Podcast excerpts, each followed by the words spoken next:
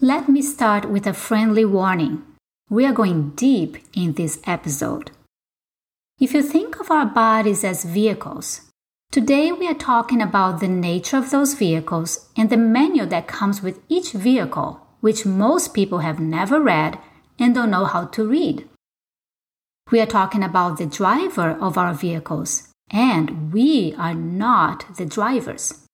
We are talking about how you've likely been making decisions from the worst tool possible all your life. And finally, we are talking about where we fall into all of this. Who are you, and just how many yous are there? Ready to dive deep? Then strap in and let's begin.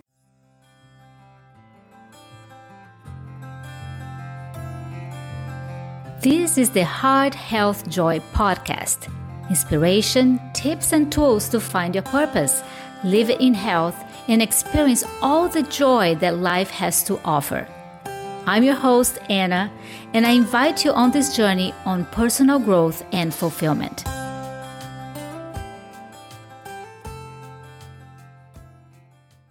In the last episode, I gave you a little peek at the world of human design.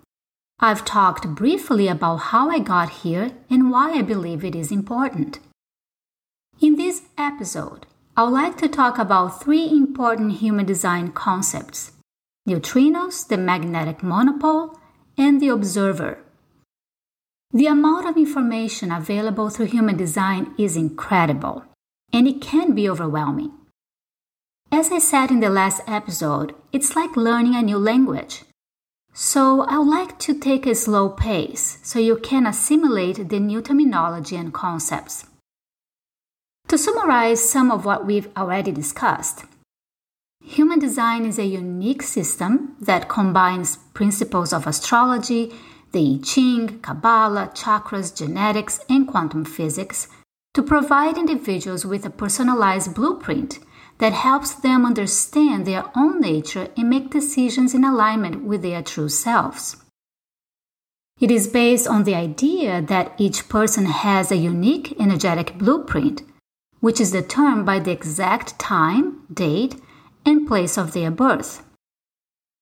Through a process of analysis and interpretation of this information, a human design chart, also known as a body graph, is created that outlines an individual's strength, weaknesses, and unique traits.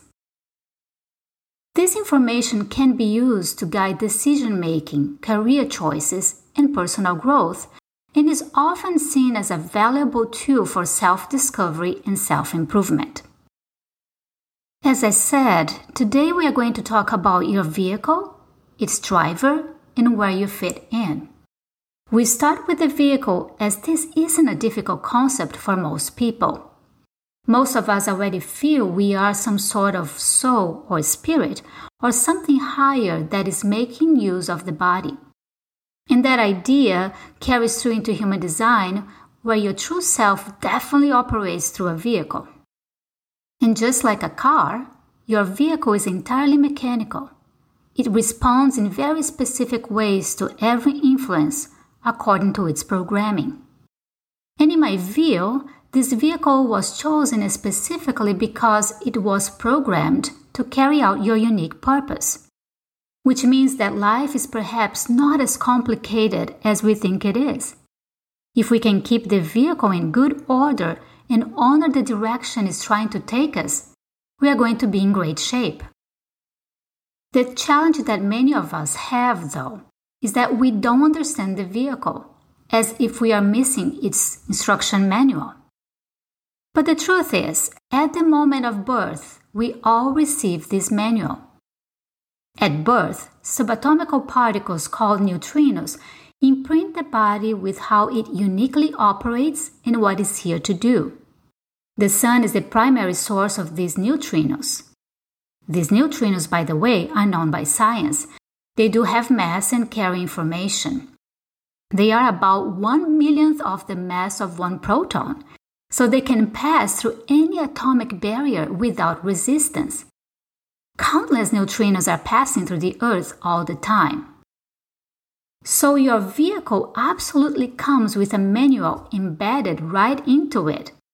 Until recently, however, almost no one knew how to decode this information. No one knew how to read the manual. This is where human design comes in.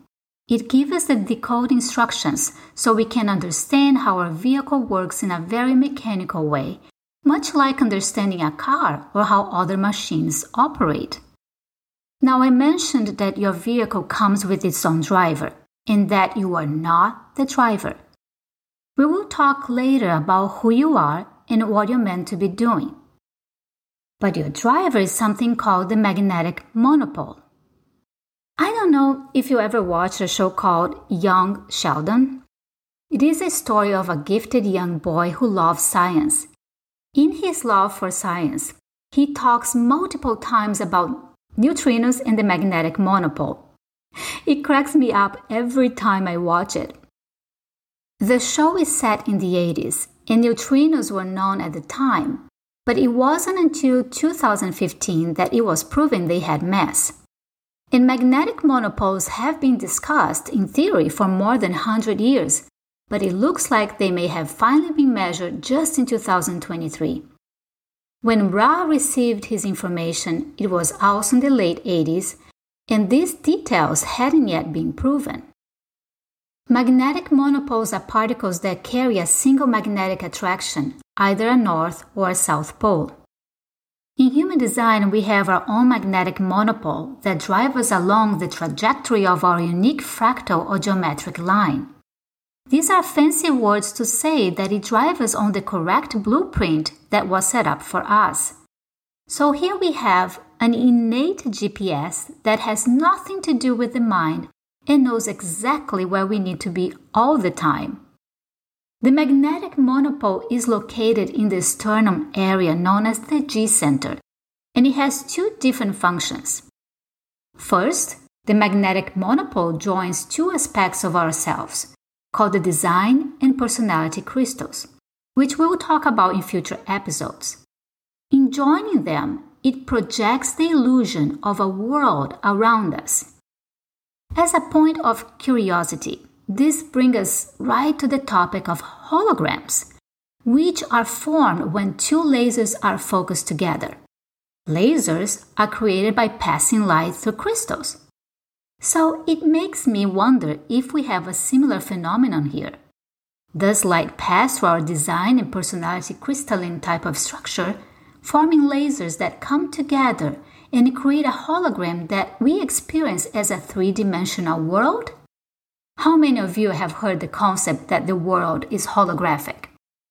In any case, this is how the magnetic monopole holds together the illusion of our lives and creates the constructs that we work with. Second, the magnetic monopole also works like a navigation system. It knows where you need to go and will guide you along your correct pathway.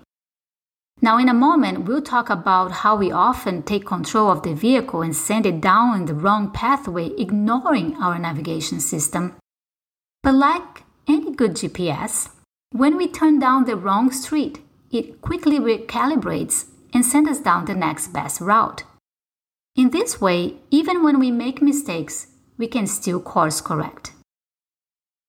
This reminds me of Carlos Castaneda's books and also other traditions where the teacher would strongly hit a student between the shoulder blades, directly behind the sternum. In doing so, they would send the student into a different state of consciousness, in Castaneda's terminology, this is the location of the assemblage point. It is a point that creates or assembles reality. Pretty cool, right? This seems to me very similar to human design's magnetic monopole. Now we understand our vehicles and drivers.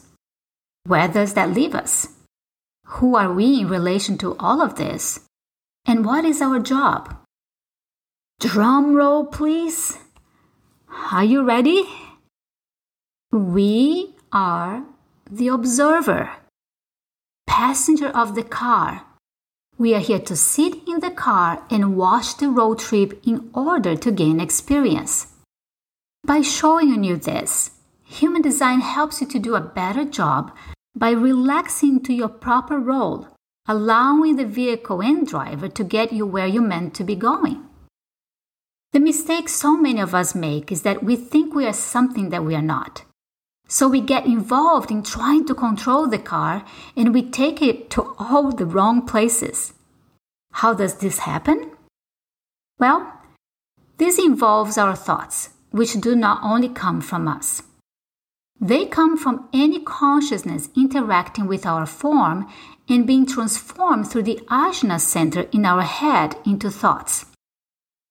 We are not the only consciousness that can interact with our form, which is why we can have so many different types of thoughts, some which we might think of as good, some as bad, some as aligned with our goals, some not, and so on. Because of this, we end up confused and conflicted and misled when we follow our thoughts. And we don't need to. Because it is our form, not our thoughts, that has our GPS, that knows where we need to go. Just as we have good and bad choices of food, and this can help or hurt our vehicle in getting where we need to go, just as there are positive and negative people in our lives and they can speed us along our pathways or slow us down, there are also useful and harmful thoughts. But in all cases, these are external to who and what we are. Our thoughts are tools, they are not us. The observer is meant to simply be aware of our experience, to learn from it, Unfortunately, we tend to become associated with our thoughts. We think these are our thoughts or our inner voice. Maybe some of them are, but it's difficult to distinguish. So we just think of them collectively as the real us, and since we think they are the real us, we think they should be making decisions. Yet, because of their nature, because they are so unreliable, our thoughts are the worst possible tool to make decisions from. Again, use them as tools? Yes. Use them as decision makers? No. I know this flies in the face of all those who believe in the power of the mind. But the mind, which is powerful indeed, is not our thoughts. The mind, so to speak, is the outer manifestation of the true self. It's awareness of this one individual life we are having. And again, the danger is when the mind and thoughts become associated, when we think of them as the same thing, or that the mind is producing those thoughts. Many esoteric authors talk about the different stages of consciousness evolution. At a certain time in our development, consciousness was identified with the physical body which is some refer to as the Hyperborean era. Later, it was identified with the emotional body in the Atlantean era. And then it was identified with the mental body in what we call the Aryan era.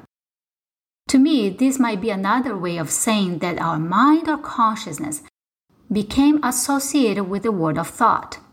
And that's okay. Perhaps that was a necessary stage in our spiritual evolution. But today, our goal is for consciousness to identify with the observer, higher self. In other words, we are meant to separate from this idea that we are our thoughts. And we are meant to know ourselves at even deeper level. Today, most of us can only conceptualize this idea of a higher self. But eventually, that will become as real for us as our thoughts are to us today.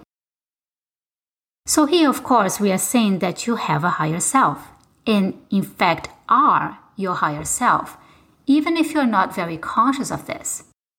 This is the real you. But now let's have some fun going even deeper by asking how many yous are there? Last year, I was thinking about the observer. I had this intuitive hit that the observer was a group consciousness. As far as I know, Ra, who founded Human Design, never talked about it in this way, but it fit with a lot of perspectives I've come across. Human Design itself talks about a new cycle beginning 2027, at which time a new race of people called Raves will work through group consciousness. Meanwhile, in Alice Bailey's books of Djwhal Khul, there's supposed to be some sort of new revelation or cycle around 2025. And he talks about how our next step is group consciousness. Today, in my out of body experiences, I'm exploring so called past lives. I say so called because the general idea is that we incarnate in a body several times and there is a past, present, and future. However, my experience seems to show that it's not that simple. The idea of past, present, and future only works in this physical reality. The way I see it is that all of these are occurring at once. I have met some other versions of myself, and they don't seem to be in this historical timeline, which adds new complexity to the topic. For instance, I have met myself in the future, but I am not sure if it was on this timeline. Specifically, I was told it was July 4th, year 5. She lives in a beautiful modern house. She's one of my guides in this life. And I also met what seems to be a past self. But again, I believe these lives are all happening at the same time and exert influence in my present life. From my point of view, the observer or higher self contains all these incarnations. Each incarnation has its own individual life and personality. But if you could directly identify with your higher self, you would feel they are all you. That reminds me of one of my first experiences out of the body. I was in this empty, well lit room with white walls and a big window that I was next to. On the other side was a door. Then a man walked in through the door. He was around his 30s with a long brown beard and brown hair to his shoulders. He was dressed like the man in the time of Jesus with a brown garment that went to his knees. As he walked him, he shouted, We are one! His voice was like Gandalf from Lord of the Rings. In the movies, when Gandalf wanted to exert power, he would use a powerful voice that would shake everything around. It was the same effect when the man shouted to me. It was something. I was thinking, dude, relax. I kept thinking that what he said was just a general concept. We are all one.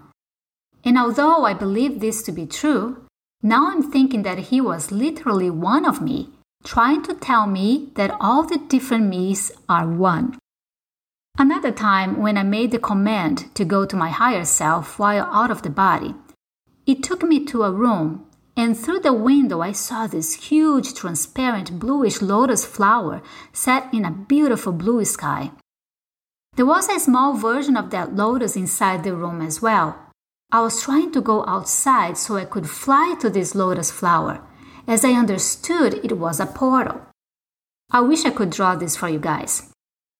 The small lotus in the room appeared on the side of a transparent vertical rectangle with only two sides at top and bottom. This means you could see directly through it, as two of its opposite sides were missing. I tried putting my arm through this opening, but there was this strong electromagnetic field within it, and I could barely keep my arm inside. I had to remove it after a few seconds and confirm that it was a portal. Seeing how strong that field was, I could only imagine the power of the portal out in the sky where the larger lotus was. I felt it was showing me that I was not ready yet to cross the portal to meet my higher self. There is a barrier of my own making that I need to cross. Because of this experience, I decided that for my next trips out of the body, I would visit past lives instead and meet myself in different ways. Now, I know that there are techniques people use to communicate with the higher self. I myself had years of training in this sort of thing. But there is still just techniques to gather thoughts from sources you cannot verify. This is different from what I'm talking about, where you are out of the body and interacting directly with various aspects of yourself. In our day to day lives inside our bodies, the surest way to know the direction of your higher self is to follow the direction of the body, which the observer or the higher self picked for your unique purpose. When you learn to follow its signs, you learn to follow the higher self. Meanwhile, within your mind, you observe this process calmly and learn from it. Gather experience. This is what the higher self is meant to do. It is the observer. And the more you can actively play this role consciously, the more you can begin to associate with the observer, which I believe to be the next great step in spiritual evolution.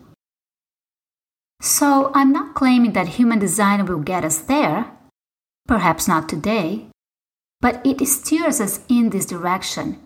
It moves us toward this next major goal. As I was finishing writing this episode, I had one of those great confirmations. Those confirmations is what I wait for when I have those intuitive hits. I was reading a chapter called Inside the Inside from Robert Monroe's book Ultimate Journey. And sure enough, he went through similar experiences and came to the same conclusion I just did regarding the higher self, which he calls the I there. And by the way, he got there. He was able to identify directly with his higher self. While incarnated in this physical reality, he had direct access to all the knowledge of his many selves. Can you imagine the vast amount of information you would have access to? It's like the cloud. You don't need to retain memory in the physical brain of the vast data of information, but anytime you need to access to it, it's there for you. So I hope your head didn't explode with all this information, and that you had some fun and hopefully got some interesting insights along the way. Remember, you can listen again if it helps you to really grasp these terms and concepts.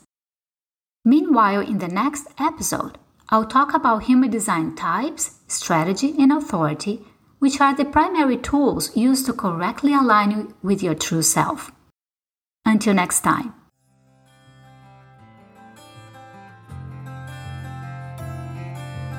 Thank you for joining me for this episode. If you enjoy it and would like to continue this journey, make sure to subscribe to the channel. You can also stay up to date on all my news and episodes by subscribing to my mailing list at hearthealthjoy.com. Till next time, stay in joy.